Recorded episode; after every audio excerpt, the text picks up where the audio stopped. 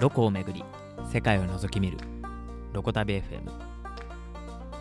この番組は海外在住日本人6万人が登録するウェブサービスロコ旅がお届けするオリジナルポッドキャストです。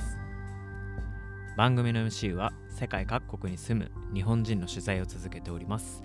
私岡とロコ旅創業者のシーヤがお送りいたします。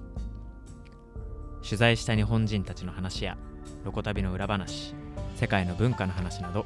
2人の MC が気の向くまま不定期で配信していきます。エピソードごとにホストも交代し毎回テーマも変えながら世界にまつわる話をしていきます。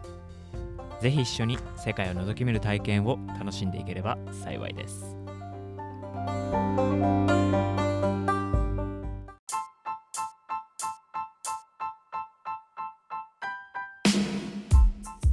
はい、皆さん、こんにちは。ロコタビ FM 始めていきます。はい。今日はですね、まあ、引き続きというところで、海外在住日本人をですね、取材しております、ライターの岡と、あとはロコ旅のですね、あの創業者のシアさんとですね、まあ、一緒に話していきたいと思います。シアさん、よろしくお願いします。よろしくお願いします。はい。では今日はですね、あの、まあ、先日公開した、えークロアチアに移住した日本人女性のあの記事ですね、をもとにですね、まあ、ちょっと感想を書いいますか、あとはまあ取材後期的な感じでちょっとお話ししていこうかなと思うんですけれども、まあ、簡単にあの記事の概要を言うとですね、もともと中学教員をですね、あの東北でされていた女性の方で、まああの大学時代にですね、教員になる前ですね、あの行ったあの難民キャンプのボランティアですね、で行ったクロアチアっていうのがすごく衝撃で、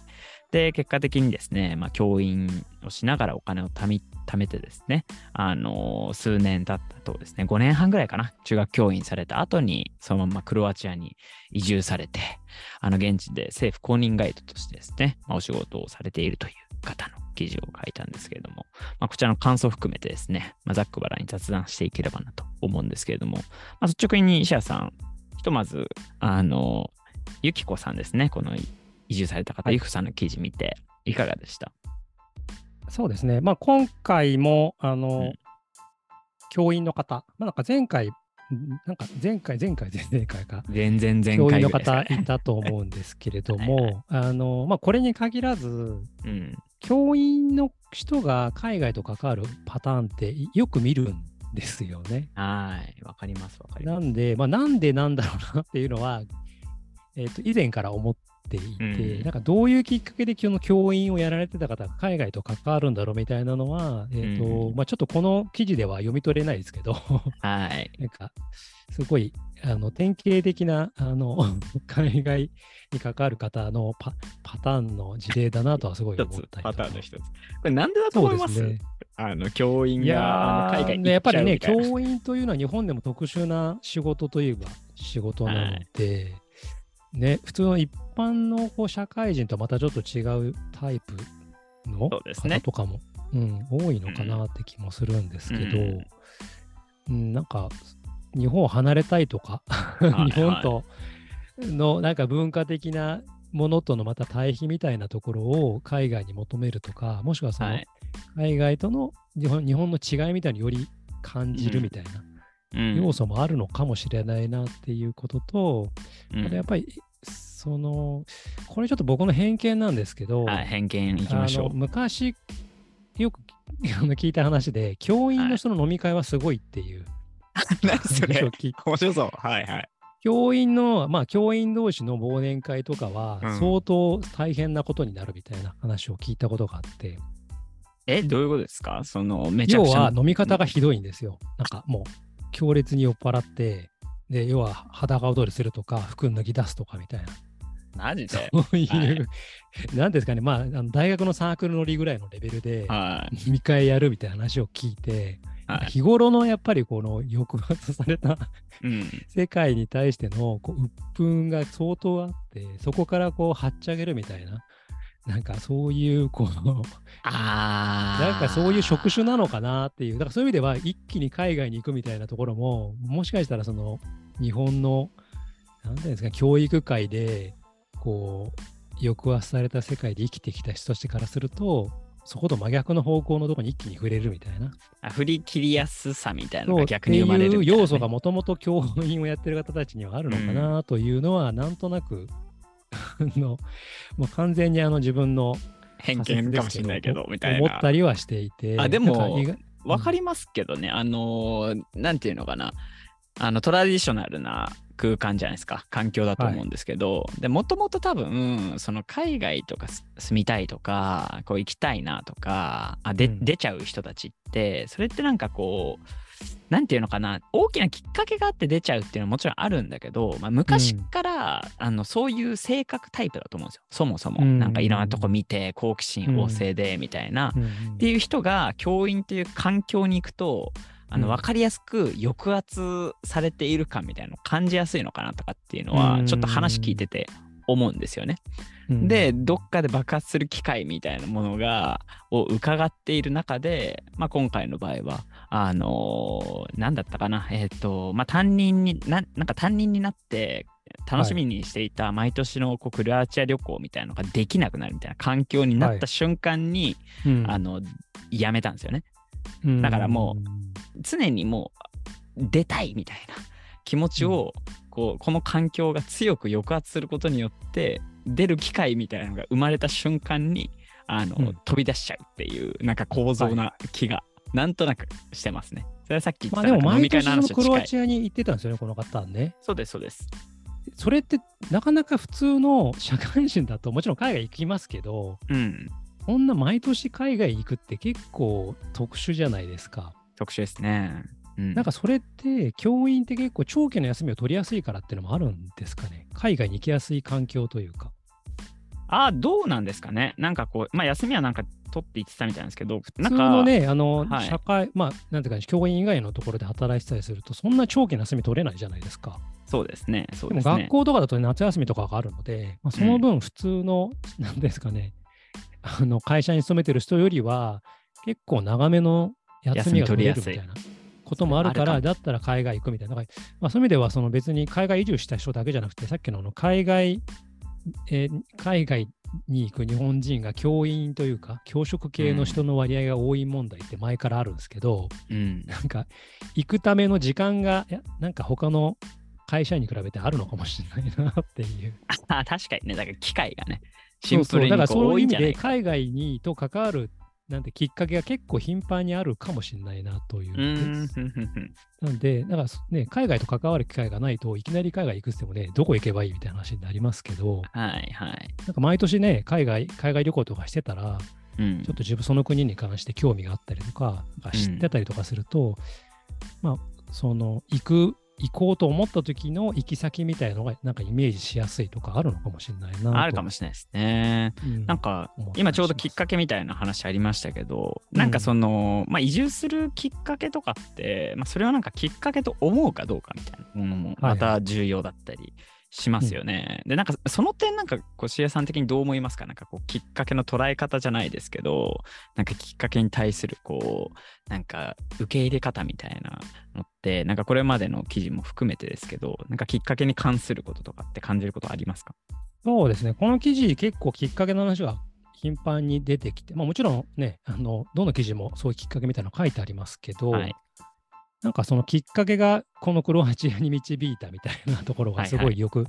感じられる記事の内容だったんで、よりそのきっかけに関しての、なんていうんですかね、えーっと、をちょっと自分の中で考える、うん。えー機会になったなとはちょっと今思っていて、うんうん。結構海外に行くと、そのセレンディピティって言葉があって、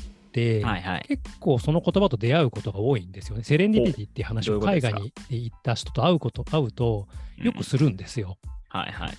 で、セレンディピティって、その、まあ、偶然の出会いとか、で、それをすごい、なんて、偶然の、なんか、出会いなんだけど、ポジティブな意味での偶然の出会いみたいなうん。話なんですけど、日本にいるときにはあんまりそのセレンディピティって言葉って使わないし、あんまり周りで聞かないんですけど、うん。聞かないですこう海ね。海外旅行とかで行った先で、まあ、たまたまなんかそこで知り合った人とかと会うと、セレンディピティみたいな話を結構するんですよね、過去確かしていて、で、なんか、その、やっぱね、あの日本とは違って海外の、その、どこどこの街で、しかも日本人がその周りにそんないない中で偶然出会うみたいな、その、うん。なかなかこうないようなタイミングだと思うんですけど、それをこう、本人たちがセレンディピティというふうに言うという、うん。こう、ものがすごい海外にはあるなとは思っていて、うんうん。ただそのセレンディピティって、その結局本人がポジティブにその、なんですかね、それを捉えるかどうかって結構重要で、はい。あの、まあ、それをネガティブに捉えちゃったりとか、そもそもそれをセレンディピティと思わなければ、うん。あのそういうものではないんですけど、人間多分生きていたりとか、海外旅行とか行ったタイミングとかで、うんやっぱそのタイミングときっかけを自分で、なんですかね、これは自分のセレンディピティだとか、そのうん。何か次のステップに行くためのきっかけだっていうふうに思えるかどうかみたいなところがすごく重要だし、まあそう思える人が多分海外に行くのかもしれないなとそうっすね。なんか、ちょうど今書いてる記事ですね。あの公開してないんですけど、はい。あのスウェーデンに移り住んだ女性の話ですごい近い話してて、なんかこう、まあけけ結論から言うともともと海外に住もうとは思ってて、で、偶然出会ったあのパートナーがあのスウェーデン人だったからスウェーデン行ったっていう、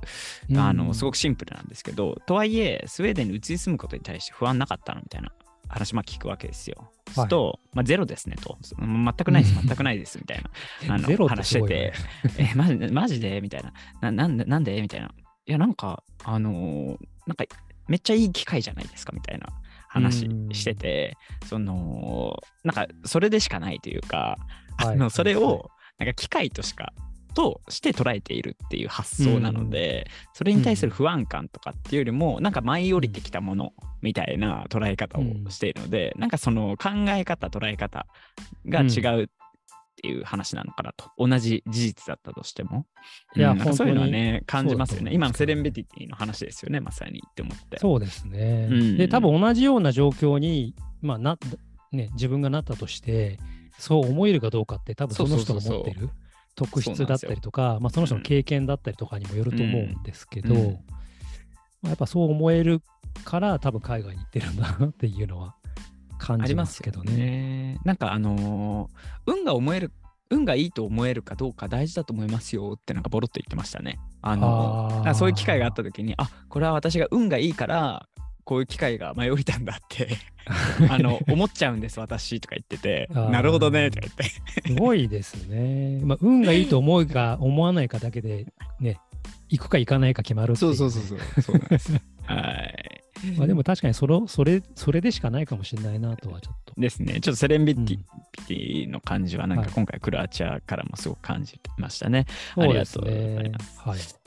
あとはなんかその彼女の発言記事の中の発言でなんかその印象的なものとかってなんかあったりしました？結構なんかこう独特の方だったじゃないですか。そうですね。うん。結構やっぱり、あの、クロアチアに、まあ、なんで、さっき言った、その、導かれてクロアチアに行ったっていうきっかけが、こう、巡り巡っていった感じがしていて、うん。うん。結構やっぱクロアチアが相当好きなんだな、みたいなのははい。感じるんですよね。ええ。で、なんか記事の中に書いてあったのが、まあなんか死ぬ前に一度は行きたい国にしたいみたいな、クロアチア。ははい。はい。いう話はしていて、まあそれってこう、まあなかなか言えないような発言だと思うんですけれども、よっぽどクロアチアが好きなんだ。まあそのね、流れ、流れ着いてクロアチアっていう話ではありますけど、はい。今やそのクロアチアを愛しすぎていて、まあそれ、そういうことをその周りの人たちに対しても言えるっていうのは、なかなか、あの、興味深いなと思いましたね。あそうっすよね。なんかねあの死ぬ前に一度は行きたい国リストに入れてくださいみたいなね。ね でも確かに普通に、あの、なんですかね、普通だとクロアチアを死ぬまでに、死ぬ前に一度は行きたい国には入れないですよね。だって、入れないわかんないから。はい。やっぱね、遠いからだと思うんですよね。なんか、その、き聞いていくと、ゆきこさんの話、確かに死ぬ前に一回行ってみてってやっぱ思うんですよ。いやあの思いますいろいろ思いましたよ思いますよね。思いますよね。だって、で、それこそあの今回の記事で触れてるかな？わかんないですけど、あのクロアチアってね、1500以上の島があるんですよね。はいはい、はい。でそういうのって、なかなか日本にいると知らないじゃないですか。ねでやっぱリゾートアイランドみたいなのがやっぱたくさんあるわけですよ。でう、んその彼女が住んでるフバル島っていうのは、そんなこうリゾートアイランドがたくさんあるクロアチアの中でも屈指のそうのん世界中のセレブたちがこう集うような島国なんですよね。あの島なんですよね。で、海がめちゃくちゃ綺麗で、みたいなうん話で、まあ、そんなところあるんだ、みたいな。で、うんもうなんか行ってみたいな、みたいな。で、毎日なんか、あの、一番の魅力なんですかって聞いたときに、いや、うん海がの透明度ですよって言ってて、あ、それ一番に持ってくるの素敵だな、みたいな。これなんか毎日車で走ってて飽きないですよ、みたいな。いやね、飽きそうですよね。飽きそうじゃないですか。なんか、毎日海見て、あの、といくら綺麗だったとしても全然飽きそうじゃない。うん僕は飽きそうだなとかと思っちゃうけど、うん話聞いてるとあ飽きないんだろうなとも思いつつ、はいそのはいその感じがすごいいいなって思いますよね。うん。そうですね。なんかもうちょっと近かったら、うん、なんかハワイ並みにリピートする かもしれない。あるかもしだれない。からハワイは魅力的じゃないですか。やっぱりいろんなものがあって。まあその、はいあとハワイの空気感みたいなのもすごいいいじゃないですか、ハワイって。うんうんうんうん。クロアチアもなんかそういう空気感みたいなのが多分あるんじゃないかなと思ってて。いや、ありそう。はい。で、近くにあってすごい行きやすければ、クロアチアはハワイ並みのなんて場所になったかもしれないなとは。そうかもしれないね、やっぱあまりにも日本から遠すぎるんで、ちょっとうんイメージ全然わかんないんであれなんですけど、なんか話聞く限りはすごい魅力的だし、いろんなものがあるんだな、みたいな。それはあると思いますね。なんかその、まあ僕もちょっとこれ、そう印象的だったの僕からもちょっと話しておくと、なんか、はまあまさにその、